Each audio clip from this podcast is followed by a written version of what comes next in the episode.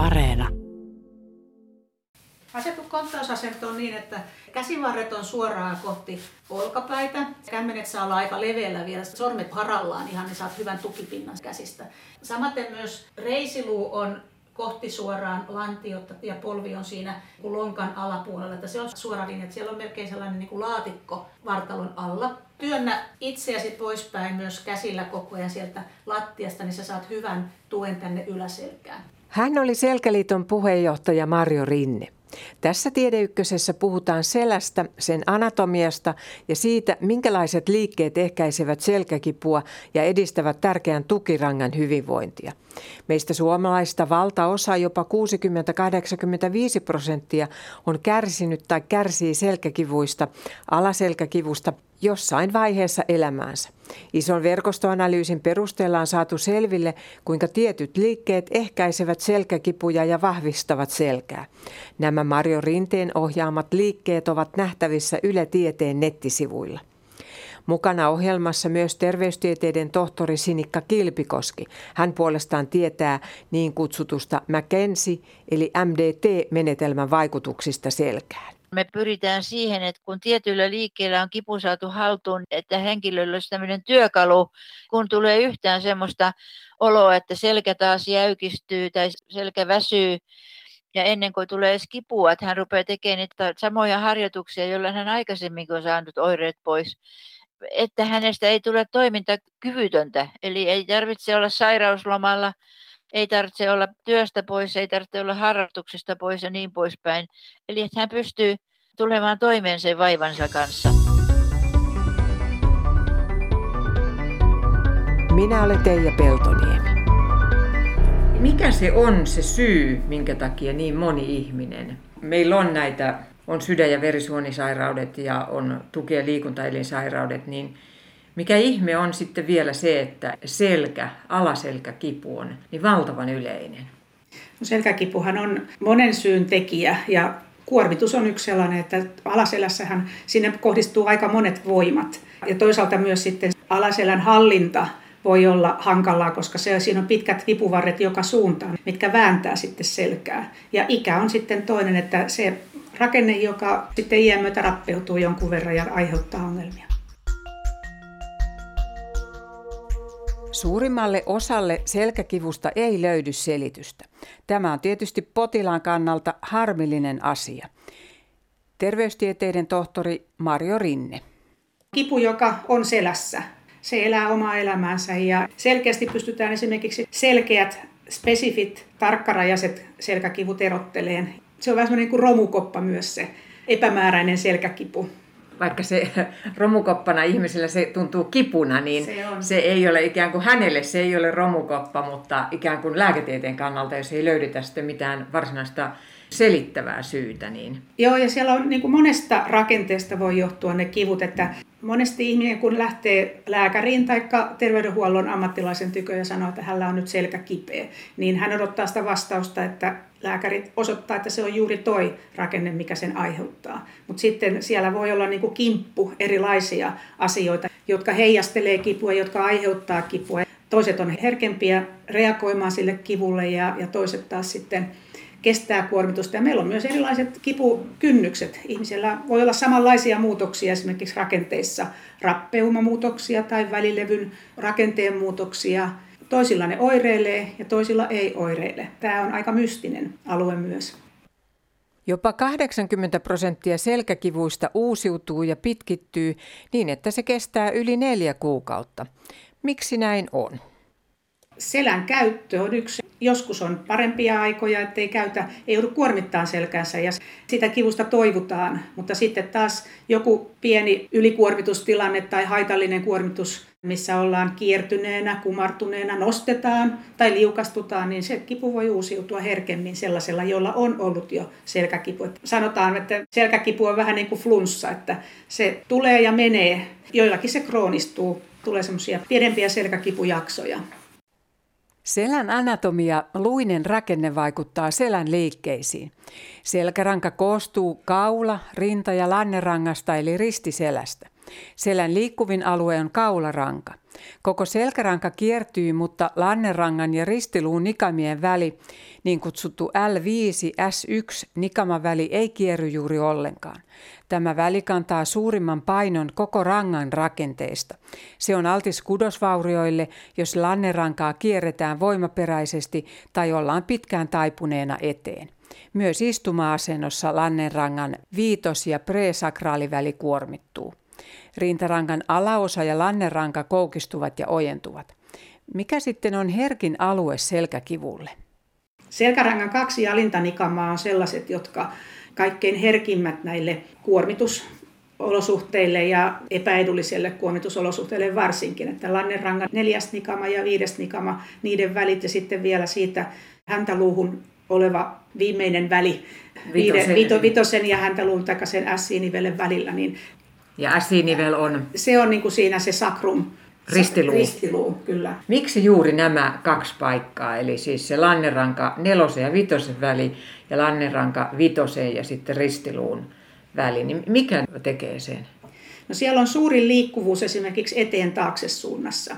Lanneranka liikkuu parhaiten eteen ja taakse ja tietenkin siellä sitten Epäsymmetriset kuormitukset voi aiheuttaa kipuiluja ja ligamenttien tai sidekudosrakenteiden venytys esimerkiksi tunnetaan myös kipuna. Että jos ollaan pitkään selkäpyöreänä, niin se sidekudos alkaa siellä ärtyä ja hermopäätteet, jotka sitä kipua ikään kuin ilmoittaa, ne alkaa siellä sitten viestittää sitä, että nyt ollaan huonossa asennossa, mutta monestihan me ollaan sopeuduttukin huonoon istuma-asentoon ja vähän pyöreään selkään, että sitä ei jää edes tunnista, että ollaan huonossa asennossa me ollaan nyt radiossa, niin me ei voida näyttää kuuntelijoille ikään kuin tätä luista rakennetta. Kauhean monihan voi myös puhua niin kuin, että välilevyongelmista ja sitten siellä on niin kuin ne, ne nikamat, nikaman solmut ja sitten on esimerkiksi tämmöinen fasettinivel, mm-hmm. nivelhaarake, jotka jollain lailla voi ikään kuin vähän niin kuin mennä päällekkäin. Niin minkälainen asetelma tämä on sitten tämä luinen ydin siinä selkärangassa sitten sen kivun kannalta, siis mahdollisen kivun kannalta? Nikaman solmu on painoa kantava rakenne, eli siinä on se luinen rakenne on hohkaluuta ja se kantaa kuormitusta tosi hyvin. No sitten fasettinivelet on nivelpintoja ylemmän ja alemman nikaman välillä. Ne on vähän niin kuin siipimäiset rakenteet siellä selän puolella nikamassa – niiden välillä tapahtuu liikkeet, mitä selkärangassa tapahtuu. Jokaisen nikaman välillä tapahtuu jonkun verran liikettä. Kaularangassa tapahtuu aika paljon ja isoja liikkeitä. Alaselässä tapahtuu myös tätä eteen taakse taivutusta, mutta myös jonkun verran sivuttaissuuntainen liikkuvuus on hyvä ja huonoin liikkuvuus on kiertosuunnassa, varsinkin alaselässä. No Nikaman rakenteessa vielä on sitten nämä poikkihaarakkeet ja okahaarakkeet, jotka okahaarake varsinkin tuntuu selässä tämmöisenä vähän niin kuin ketjuna, luisena rakenteena niitä ystyröitä selän selkärangan puolella. Ja niihin kiinnittyy lihaksia ja myös sidekudosrakenteita, jotka suojaa selkää, jotka saa liikettä aikaiseksi, joka myös voi vaurioitua aika herkästi. Nikamien välissä, näiden nikamasolmujen välissähän on sitten välilevyt. Ja välilevy on vähän niin kuin, jos vertauskuvallisesti nyt sanoisi, niin tämmöinen ristikudosrengas, jos auton renkaisiin vertaa, että hyvin pieni, pieni muoto, pienen muotoinen, mutta, mutta siinä on niin kuin ulkokehällä on eri suuntaan meneviä säikeitä ja sitten niitä menee vähän niin kuin ristiin niitä säikeitä ja ne uloimmat säikeet on kaikkein vahvimmat ja tukevimmat ja ne säikeet myös sitten vähenee, kun mennään sinne välilevyn tänne sisäosiin. Ja sisäosissa on taas sitten semmoinen nukleuspulposus, joka on hyvin tämmöinen geelimäinen rakenteeltaan. Ja se mahdollistaa, se on niin kuin liikkumisen myös sen luisten niiden nikamasolmujen välillä. Se myös on sitten iskunvaimentaja, että kun me kävellään esimerkiksi tai hypitään, niin että luiset rakenteet ei lyö toisiaan vasten, vaan tämä, tämä välilevy pehmentää, joustaa siinä liikkeen myötä. Ja se on hyvin nestepitoinen se välilevyn sisäosa, ja siihen hän saattaa nyt sitten niihin ulkoosiin tulla revähdyksiä. Juuri silloin, kun kierretään voimaperäisesti tai ollaan huonoissa asennossa pitkäkestoisesti, niin sinne voi tulla tämmöisiä mikroruptuuroita.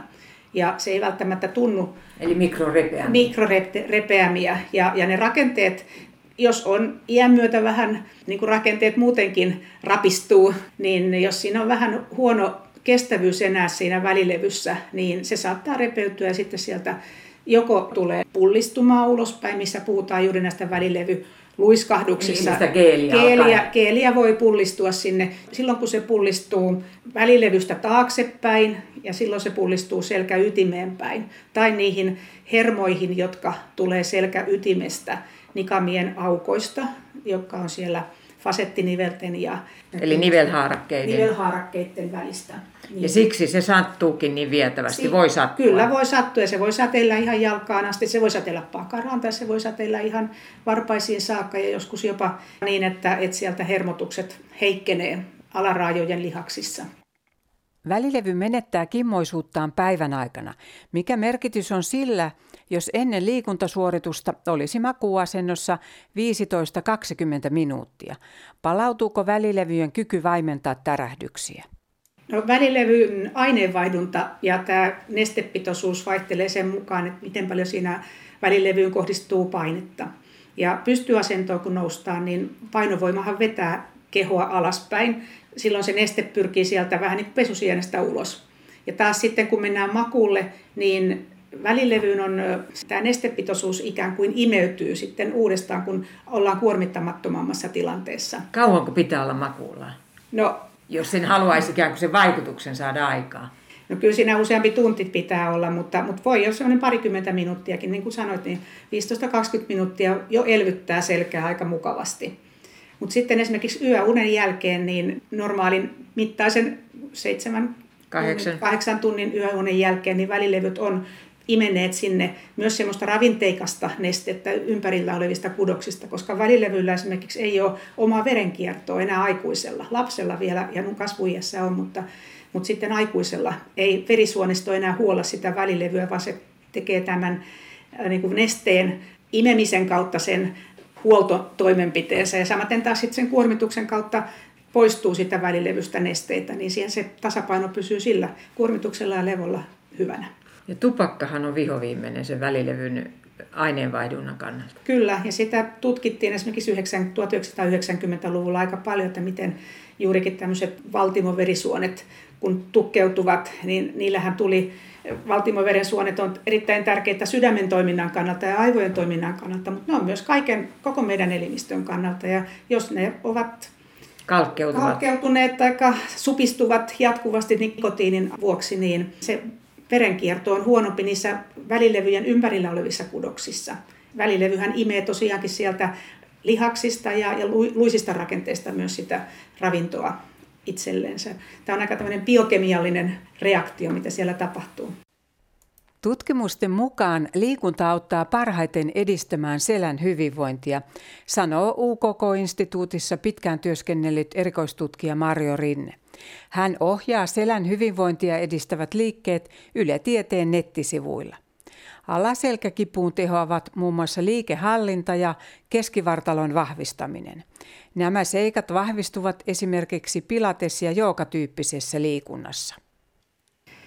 No, liikunta on kaikista paras vaikutusmekanismi ja kuormituksen keventäminenkin sitten jossain vaiheessa, että jos tekee raskasta työtä, niin sitten pitää myös antaa selkärangan palautua. Näitä osia kun yhdistelee, että välillä kuormittaa sopivasti ja välillä muistaa palautua, niin se on äärettömän tärkeää selän huollon kannalta. Laajan verkostoanalyysin mukaan lihaskuntoa kehittävä vastusharjoittelu ja eri harjoitusmuotojen yhdistäminen ennaltaehkäisevät selkäkipua, johon ei ole löydetty syytä. Lisäksi fyysinen toimintakyky kohenee vesiliikunnan ja joogan avulla.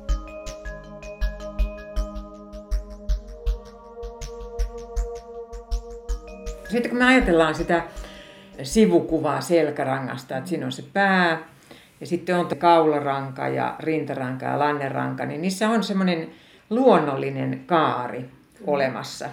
Ja puhutaan, joillakin voi olla notkoselkä ja toisilla taas ei. Ja, niin mikä merkitys on sillä luonnollisella kurvilla, mikä siellä menee ihmisessä? Rakenne selässä on juurikin toiminnallisuuden kannalta tärkeä. Ja juuri nämä kurvit mahdollistaa sitten ne liikesuunnat, mitä meillä pitääkin selässä tulla.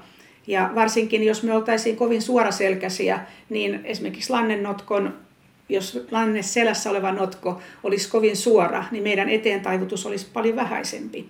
Että kyllä se mahdollistaa sit toiminnallisesti selän hyvän käytön. Ja nehän, jokainen nikama on rakentunut ihan omalla tavallaan, että mikään niistä nikamista ei ole samanlainen kuin sen yläpuolella tai alapuolella oleva nikama.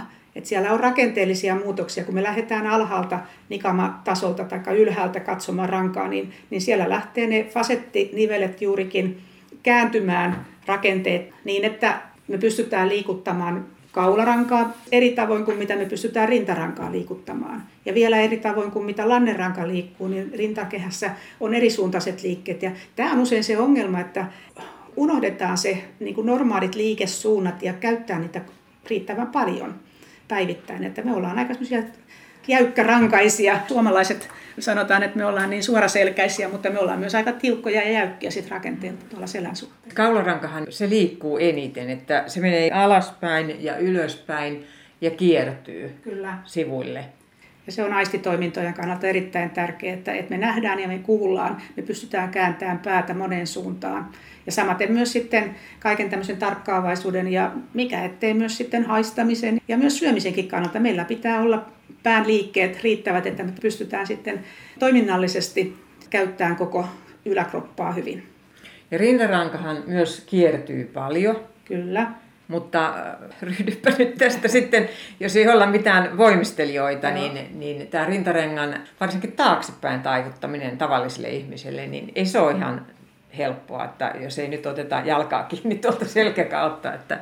No siinä on myös tämmöisiä rakenteellisia rajoitteita, että kylkiluut rajoittaa rintakehässä liikkuvuutta aika paljon ja rintarangan liikkuvuutta. Että kun kylkiluut kiinnittyy myös nikamiin siinä rintarangassa, niin se rajoittaa hyvin paljon myös juuri sitä taakse taivutusta ja eteen taivutusta. Paras suunta rintakehässä on kierto. Kiertoa pystyy tekemään rintarangassa, mutta sitä ei saisi hirveästi tulla lannerankaan, sitä kiertoa. Että, että nämä pitäisi osata erottaa, että rintarangan kierto auttaa säästämään myös lannerankaa.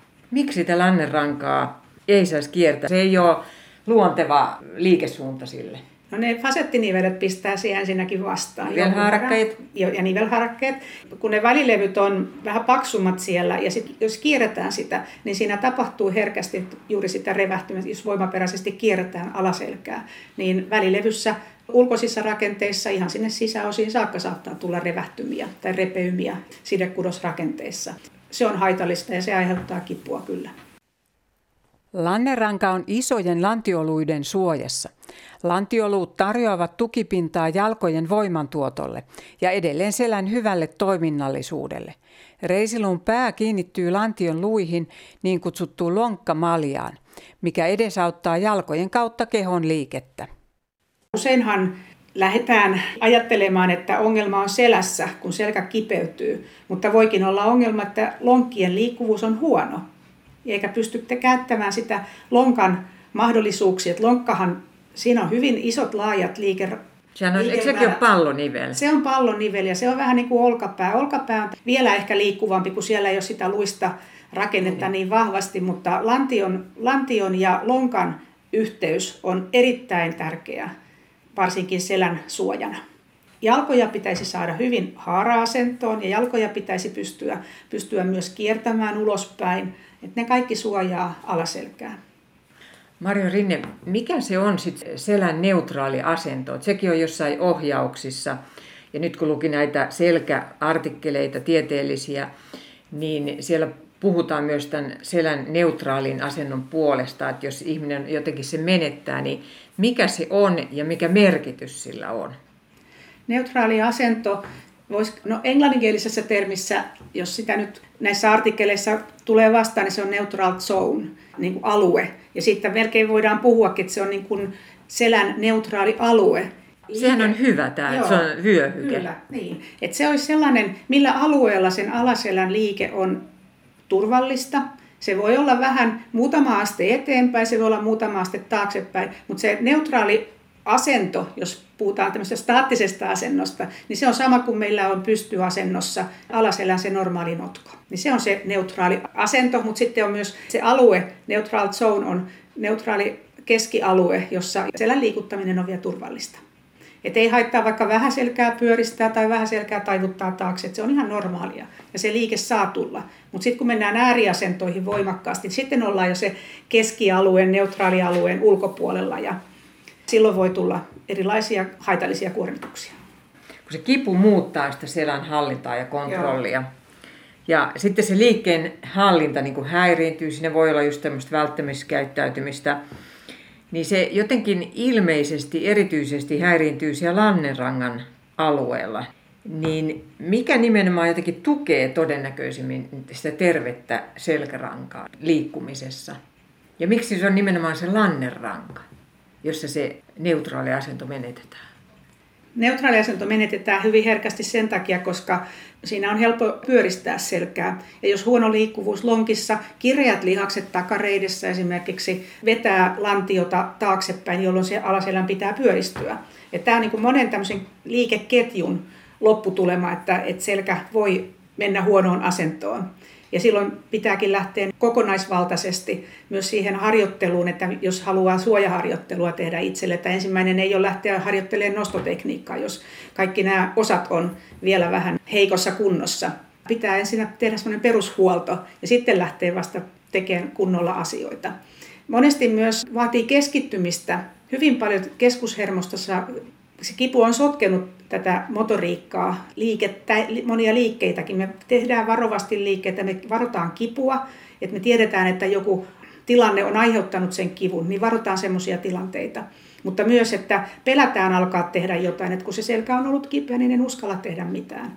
Siitä pelosta pitäisi päästä harjoittelun avulla eroon. Ja näitä monia, monia tutkimuksia on nyt tehtykin juuri siitä pelkovälttämiskäyttäytymisen pois oppimiseksi, että se ei ole pelkästään fyysistä harjoittelua, vaan siihen täytyy myös liittyä sitä henkistä tukea, että pystyy ja osaa ja semmoista psykologista näkökulmaa myös, että, että monet liikkeet kun tekee oikein, niin ne ei satu. Kyllä me pystytään kipeälläkin selällä tekemään paljon liikkeitä, jotka on ehkä joidenkin mielestä haitallisia tai vaarallisia. Mutta me ollaan, elimistö on sellainen, joka, joka tarvitsee sitä liikettä, se on vähän lääkettä myös sitten lihaksille ja kudoksille. Miten sitä voisi vielä kuvannollistaa, tämä hermosto ja sitten ne lihakset? Et tietyllä tavalla se on niin kuin ikään kuin itsestään selvää, että ihminen on kokonaisuus ja kun me liikutaan, niin siellä on valtava kommunikaatiosysteemi koko ajan menossa, kun mä nostan käden ja venytän ja kurkotan. Ja, ja sitten taas, kun meillä on hyvä asento, niin että siellä on se neutraali asento ja ne luonnolliset kaaret ja pitäisi yrittää nostaa niin, että ne on mielessä ja ei käy hassusti, niin miten sitä semmoista hermolihasyhteyttä voisi avata vielä? Et mitä se on? No hermolihasyhteys on enemmänkin juuri, että osataan kohdentaa se keskushermoston hermostosta tulevat, aivoista tulevat, liike, liikeaivokuorelta tulevat käskyt lihaksen supistumiseen, osataan ohjata ne oikeisiin lihaksiin ja osataan myös sitten oikea voimantuotto siellä saada aikaiseksi. Ja monesti se voi tulla esimerkiksi tämmöisellä hyvinkin pienellä staattisen lihastyön harjoituksella, mutta myös sitten joskus voidaan käyttää vähän isompia voimia, vastuksia, jotta saadaan heräämään sitten nämä lihakset. Hermolihasjärjestelmää voidaan koulia monella tavalla ja saada tämä yhteys kadonneisiin lihaksiin taas palaamaan. Ja esimerkiksi tuolla syvällä selkärangan vieressä on pieniä multifiiduslihaksia, jotka kiinnittyy useamman poikkihaarakkeen ylitsekin. Ne voi olla ihan yhden kahden nikaman yli kiinnittyviä, mutta voi myös kiinnittyä kolmen neljänkin nikaman ylitse. Edellä terveystieteiden tohtori Mario Rinne puhui multifiduslihaksista, eli monihalkoisista pienistä lihaksista, jotka kulkevat selkärangassa pitkittäisesti poikkihaarakkeesta okahaarakkeeseen ja ne ylittävät kahdesta neljään nikamaa. Alaselässä multifidukset ovat hieman leveämmät ja ohenevat rintarangan ja kaularangan alueella.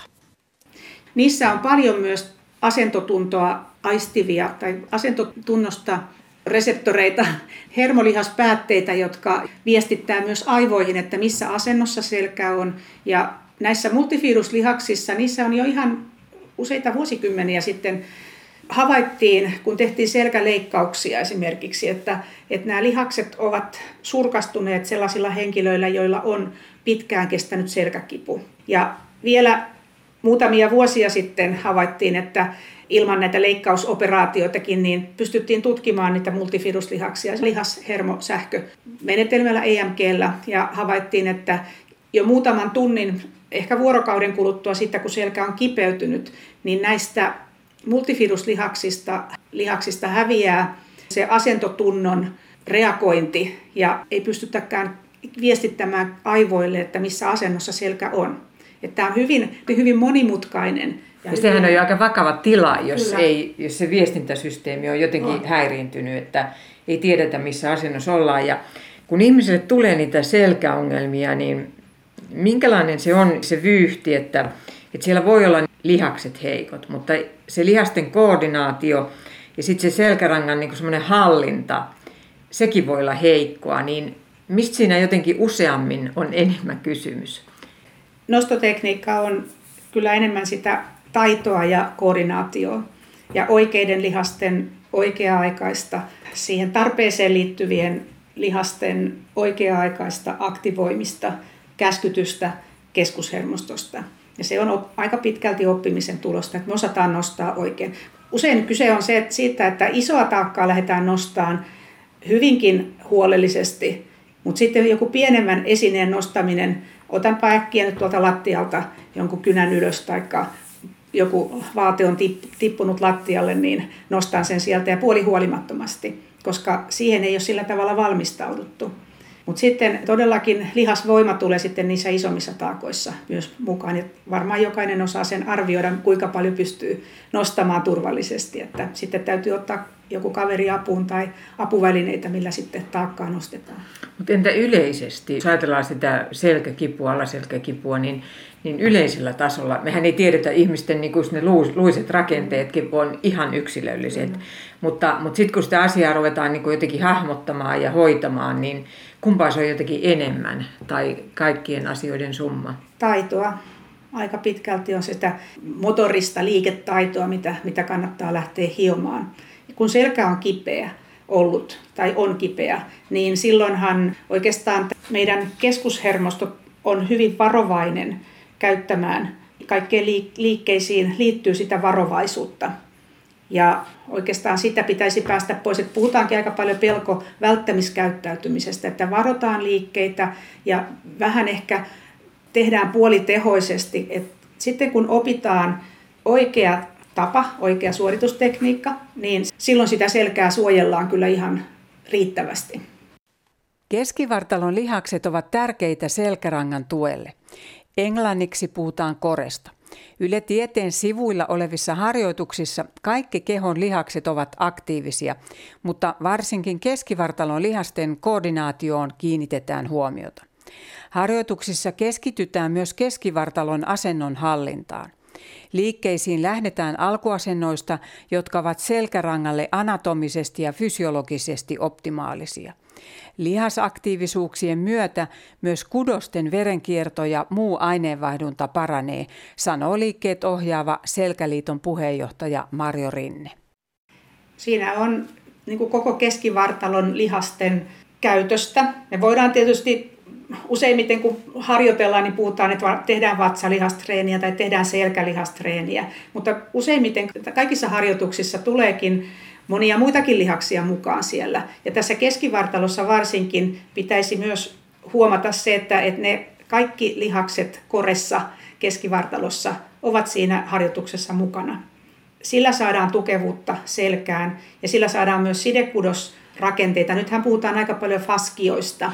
Ja faskiat on kyllä aika merkittäviä myös tämän selän tukemisessa. Meillä on esimerkiksi iso semmoinen torakolumbaalinen, siis rintakehä ja lanneselkä semmoinen pitkä juoste, sidekudosjuoste, joka tukee osittain, mutta se kiristyy esimerkiksi, kun lihakset supistuvat. On se sitten pakaralihas, kun supistuu, niin se voi vetää jo sitä torakolumbaalista faskiaa sieltä kireemmälle. Ja samaten myös, kun näitä biomekaanisia mittauksia on tehty, niin on havaittu esimerkiksi, että takareiden, juuri tämä hamstring-lihas, takareiden lihas, joka on, on sekä lonkan ojentaja että polven koukistajalihas, niin kun sitä aktivoidaan, niin se vaikuttaa juuri faskioiden välityksellä pakaralihaksen ja pakaralihas vaikuttaa taas tänne selkäpuolen lihaksiin. Ja kun otetaan vielä ylävartalosta esimerkiksi kädenvientiä taakse joko yläkautta viedään tuonne ylös kohti kattoa tai painetaan vartalon vierestä taaksepäin, niin me saadaan koko se iso lihasmassa sieltä selän takapuolella aktivoitua ja saadaan hyvä tuki sieltä. Ja sitten tulee vielä poikittaiset vatsalihakset ja tulee vinot vatsalihakset ja niihinkin kiinnittyy faskioita meidän etupuolelta, että me saadaan koko se korsetti sieltä niin kuin kasaan. Aika mukavasti monessa harjoituksessa, kun käytetään useita lihasryhmiä. Yli 200 satunnaistetun tutkimuksen katsauksessa tutkijat analysoivat, minkä tyyppinen harjoittelu vaikuttaa pitkäaikaiseen selkäkipuun ja edistää selän toiminnallisuutta. Useimmat liikuntamuodot edistivät selän toimintaa tehokkaammin kuin muutama fysioterapiakäynti. Mutta pilates ja monipuolinen harjoittelu toimintakyvyn palauttamiseksi lievittivät selkäkipua ja kohensivat selän hyvinvointia parhaiten juurikin niitä eri tutkimuksia, kun vertailtiin toisiinsa, niin, niin havaittiin sitten, että mitkä harjoittelumuodot esimerkiksi selän toiminnallisuuden kannalta on tärkeitä, mitkä on selkäkivun vähentämisessä sopivia ja useita erilaisia asioita myös lihasvoimankin suhteen katsottiin. Näissä verkostometa-analyyseissä oli mielenkiintoisia tuloksia, että hyviä harjoitusmuotoja on monia ei ole pelkästään yhtä ainoata hyvää. Ja sieltä nousi esimerkiksi parin viime vuosikymmenen aikana vahvasti Suomessakin tutuksi tullut Pilates-menetelmä. Pilateshan keskittyy juuri tähän keskivartalon harjoittamiseen. Pyritään saamaan keskittyneisyyden kautta lihasharjoittelua, mutta ei välttämättä semmoista maksimivoimaharjoittelua, vaan enemmänkin juuri hermostollista harjoittelua. Ja sitten taas liikkuvuutta toisissa selän ympärillä olevissa nivelissä, kuten lonkassa ja olkanivelissä. Ja sitten oli myös jooga-tyyppinen harjoittelu, mitä oli havaittu, että silläkin on hyviä vaikutuksia. Joogahan on vuosituhansia vanha harjoitusmenetelmä jo, joka on otettu myös sitten näihin liikunta selkä, selkäkuntoutusnäkökulmasta tarkasteltavaksi. Myös Pilateksen ja joogan lisäksi nousi McKenzie-menetelmä, joka on enemmän tämmöinen niin kuin hoitokeinona käytetty ja useimmiten yksilöllisesti ohjattuna, että kun Pilatesta ja joogaa voidaan ottaa ryhmäohjauksen keinoin myös selkäpotilailla, niin ehkä McKenzie on enemmän sellainen yksilöohjaukseen perustuva muoto, mutta siinäkin myös keskitytään juuri siihen selkärangan asentoon ja selkärangan liikkuvuuden parantamiseen ja myös siihen hahmottamiseen. Myös toisessa meta-analyysissä oli havaittu aerobinen liikunta, kestävyystyyppinen liikunta, joka vaikutti selkäkivun lievittymisessä. Selkäliiton puheenjohtaja Mario Rinne summasi, minkälainen liikunta edistää selän hyvinvointia. Hän otti esille niin kutsutun McKenzie eli MDT-menetelmän. Kysymyksessä on uusi-seelantilaisen fysioterapeutin Robin McKenzin kehittämä selkäongelmien diagnostisointi- ja kuntoutussuuntaus. Suomeen menetelmän toi Tapio Viideman – Terveystieteiden tohtori Sinikka Kilpikoski on suorittanut MDT-diplomin ja opettanut tätä taitoa liki 30 vuotta. Mitä tarkoittaa mekaaninen diagnostisointi ja terapia, niin se tarkoittaa sitä, että siis mekaaninen tarkoittaa, että miten me voimme eri liikkeillä ja eri asennoilla vaikuttaa henkilön oireisiin ja varmistaa, varmistua siitä, että mikä se on se kudoksen paranemisprosessi. Mä oon lukenut näitä artikkeleita, niin, jotka koskee just tätä McKenzie-terapiaa, mekaaninen diagnostisointi ja terapia, niin siellä puhutaan tämmöistä mekaanisesta kivusta. Niin mitä se mekaaninen kipu tarkoittaa, kun se alaselkäkipu esimerkiksi on hyvin yleinen suomalaisilla. 60-85 prosenttia on kärsinyt siitä jossain vaiheessa. No mekaanisella kivulla tarkoitetaan sitä, että kudoksessa ei tarvitse olla minkäännäköistä vauriota, vaan että henkilö on tottunut olemaan tai on syystä tai toisesta semmoisissa pitkäkestoisissa asennoissa, että jopa, jopa terve kudos saattaa aiheuttaa kipua, kun tehdään jotain asiaa riittävän pitkään samassa asennossa. tai että pidetään niveltä liian, liian pitkään ääriasennossa, joka saattaa sitten laukasta kipureseptorit ja tunnetaan näin ollen kipua. Eli siis esimerkiksi pitkään istuminen, pitkään seisominen, juuri ja sitten jos jotenkin nostetaan väärässä asennossa. Joo, juuri näin. Ja esimerkiksi nyt sitten tänä päivänä, kun niin monet henkilöt naputtelevat sitä puhelintaan tai naputtelevat tietokonettaan esimerkiksi pääpitkällä tuolla edessä, saattavat saada päänsärön juuri siitä syystä, että terveet kudokset ovat kuormitettuna pitkäkestoisesti ääriasennoissa. Ja sitten mä löysin vielä tällaisen määrittelyn sieltä, että, että ikään kuin kahden luun välissä oleva nivel on, on sellaisessa asennossa, kun siinä ympärillähän on tietysti niitä pehmeitä kudoksia, niin ne venyy liikaa. Ja niin kuin sä sanoit Sinikka Kilpikoski, niin siellä ei välttämättä ole ikään kuin mitään vaurioita vielä, mutta jos se jatkuu pitkään se tilanne, niin sitten voi syntyä tämmöistä mekaanista kipua. Joo, nimenomaan. Eli mekaaninen kipuhan tarkoittaa sitä, että se johtuu asennosta tai yleensä kuormituksesta, liikkeestä. Mutta se on myöskin, jos sitä, jos sitä riittävän pitkään tehdään, niin kudoshan saattaa vaurioitua, jonka seurauksena sitten sieltä alkaa tulla tulehduskokemuksia ja kipu saattaa tämmöisestä ajoittaisesta kivusta muuttua jatkuvaksi kivuksi, joka on jo merkki siitä, että siellä saattaa olla jo tulehdusprosessia. Mutta mitä se tarkoittaa sitten, että kun tämmöinen verkostoanalyysi on, on tosiaankin tehty ja todettu, että esimerkiksi semmoisella pilatestyyppisellä harjoittelulla ja tällä McKenzie-terapialla lyhenteenä, se on tosiaankin MDT, eli se tu- tulee siitä mekaaninen diagnostisointi ja terapia, niin sillä oli vaikutusta tosiaankin kivun voimakkuuden vähentämisessä ja se toimintakyky siellä selässä sitten parani, niin minkälaista se siis on, kun pilateksesta meillä on joku käsitys ja tässä ohjelmassakin siitä kerrotaan, että mitä se pitää sisällään, niin mitä se silloin sinä tässä mekaanisessa diagnostisoinnissa ja terapiassa tarkoittaa? Siinä aina aluksi tutkitaan äärettömän tarkkaan kyselemällä henkilöltä, mitkä asiat helpottavat hänen oireitaan, siis mitkä asiat, siis tarkoitan, että kävely, pahentaako se hänen oireitaan vai helpottaako se hänen oireitaan. Entäs istuminen, pitkäkestoinen istuminen, pahentaako ja, vai helpottaako ja niin poispäin. Eli kuinka kauan pitää sitä tehdä, että se sitten provosoituu se kipu ja mihin se provosoituu.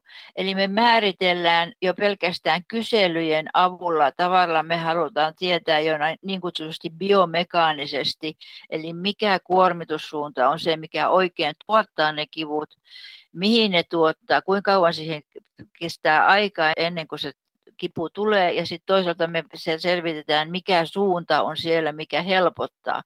Ja tästä me tehdään sitten jo sellainen niin kutsuttu hypoteesi, joka me sitten testataan ihan eri liikkeiden ja asentojen avulla ja me selvitetään se, että mikä on se kuormitussuunta, mikä toki helpottaa sitä kyseistä kipua. Ja sen takia se eroaa esimerkiksi Pilates-harjoittelusta siinähän ei määritellä mitään erityistä suuntaa aluksi, vaan tässä on se idea, että me määritellään ne suunnat, jonka mukaisesti tätä potilasta sitten hoidetaan. Ja ens ihan tämän MDT-menetelmän mukaisesti ja sitten itse asiassa siirrytään pilatestyyppisiin harjoituksiin, josta sitten siirrytään jo kuntosalillekin samantyyppisesti harjoitellen. Eli tämä on se niin kuin perusasia, josta on paljon kansainvälisiä julkaisuja. Eli siis tavallaan tutkitaan, mikä sitä selkää kuormittaa, siis mitkä suunnat. Ja mitkä suunnat, sit... joo, ja myöskin se, että, että onko, se, onko se pystyasento jo, mikä ärsyttää, vai onko se, vai, ja helpottaako makuasento, vai onko se päinvastoin, vai onko ne niin, että molemmat, että onko se enemmänkin se suunta, vai todellakin se tietty kuormitus, mikä saattaa pahentaa esimerkiksi henkilöillä, joilla on kuluma, kuluman muutoksia ja iän tullut, tuomia tämmöisiä niin kutsuttuja degeneratiivisia muutoksia, jotka ei saata siis mitenkään aiheuttaa muuten kipua, mutta ne pitää huomioida siitä terapiassa, ja terapian sitten, toteuttamisessa. Niin.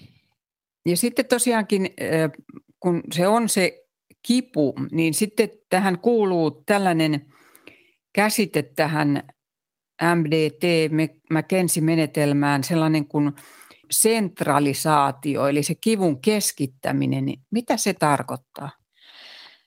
No se tarkoittaa sitä, että aika usein monet issiasoireet niin alkavat selästä. Se voi toki alkaa myöskin tuntemuksella pakaran alueelta.